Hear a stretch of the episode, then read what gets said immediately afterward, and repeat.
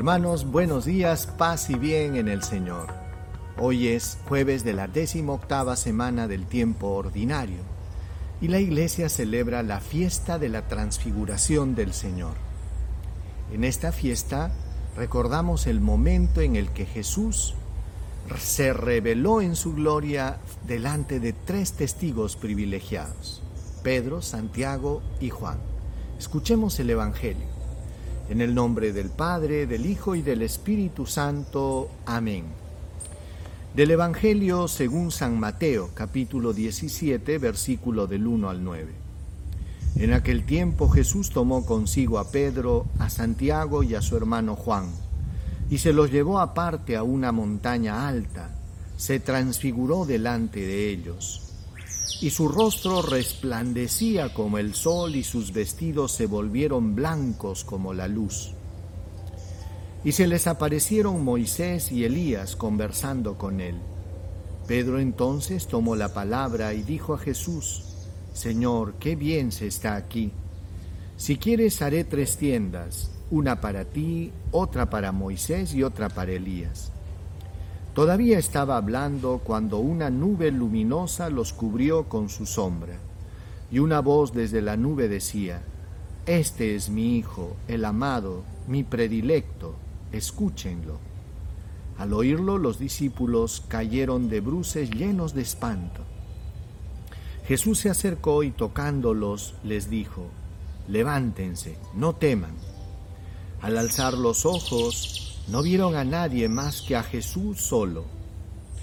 Cuando bajaban de la montaña, Jesús les mandó, no cuenten a nadie la visión hasta que el Hijo del Hombre resucite de entre los muertos.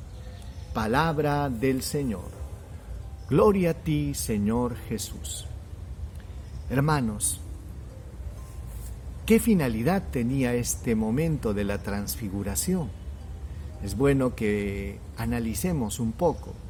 Fíjense que Jesús, delante de tres testigos privilegiados, en una montaña se transfigura. Dice que su rostro brillaba y sus vestidos también resplandecían de una blancura extraordinaria. Pero a su lado aparecieron dos personajes, Moisés y Elías. Moisés representando a la ley y Elías representando a los profetas. Y en medio de la ley y los profetas estaba ahí Jesús como el culmen de la revelación. Y hablaban con Jesús mientras que Pedro, Santiago y Juan estaban como extasiados, estaban como fuera de sí. Era tal la alegría, el gozo, el estupor en el que estaban envueltos, que ya estaban un poco disvariando lo que decían, y Pedro le dice a Jesús, Maestro, qué bien que estamos aquí. ¿Por qué no hacemos tres tiendas, una para ti, otra para Moisés y otra para Elías? No sabía lo que decía. Cuando de repente se escucha una voz del Padre que dice, Este es mi Hijo el amado, a quien miro con cariño, escúchenlo. Hermanos, a veces estamos nosotros inmersos en situaciones tan hermosas que nos da la impresión de que toda la vida va a ser así y como que quisiéramos instalarnos en ese momento.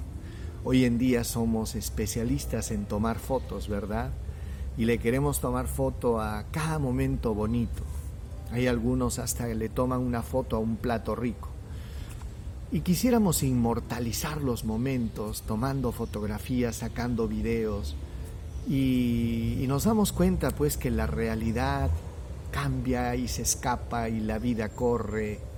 Y hoy en día, por ejemplo, este, estamos inmersos en una situación dura y difícil, así como los discípulos iban a estar inmersos en un momento tan duro y doloroso que era el momento de la cruz del Señor y tenían que prepararse ellos con una experiencia que los dejase marcados, porque el momento de la cruz iba a ser tan escandaloso que era peligroso que pudiese borrar todo aquello que Jesús había hecho en el corazón de estos discípulos pequeños y débiles.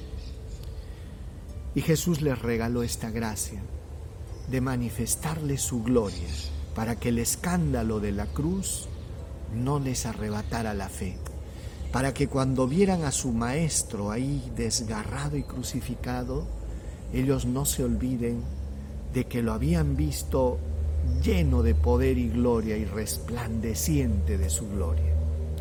Por eso, hermanos, por más situación dura y difícil, por más situación tan dolorosa en extremo que nos toque vivir, nunca nos olvidemos de que Cristo, que Jesús es Dios, el Hijo de Dios, y que Él se transfiguró en su gloria y que Él todo lo que nos dijo es la verdad. No nos va a defraudar, no nos va a defraudar. No hay nada, no hay nada a lo que debamos temer, no hay nada que nos deba arrebatar la fe y la esperanza, puesto que Jesús, hermanos, ha vencido al enemigo más grande que teníamos, el pecado y la muerte. Él ha derrotado a Satanás, ha derrotado a la muerte, así que ya no tenemos que tenerle miedo a nadie. Pero el Padre, se escuchó la voz del Padre que dijo, este es mi Hijo, el amado, el predilecto, escuchen. Estas palabras fueron las mismas palabras que Jesús pronunció, perdón, que el Padre pronunció el día del bautismo de Jesús. Tan importante es escuchar al Hijo del Hombre, hermanos, porque Jesús no es una oportunidad más, es la oportunidad que nos da el Padre Dios. Es nuestra tabla de salvación, por eso que Aceptar a Jesús es vida eterna, es salvación. Y rechazar a Jesús significa condenación. Oremos. Señor, gracias por tu palabra. Gracias por recordarnos, Señor, que Jesús es tu Hijo amado, al que miras con cariño y al que debemos escuchar. Ayúdanos, Señor, a escucharte y a creerte y aceptar tus palabras como palabras de vida eterna y a creer que tú nunca nos vas a abandonar ni decepcionar. Aviva en nosotros la fe, Señor, y la esperanza. Amén. El Señor esté con ustedes y con tu espíritu. Dios Todopoderoso derrame su gracia sobre ustedes, los llene de sus bendiciones aviven ustedes la fe y bendiga a sus familias con salud, paz, prosperidad, trabajo. Dios los bendiga en el nombre del Padre, del Hijo y del Espíritu Santo. Paz y bien hermanos, Dios los bendiga y nos vemos el día de mañana. Paz y bien.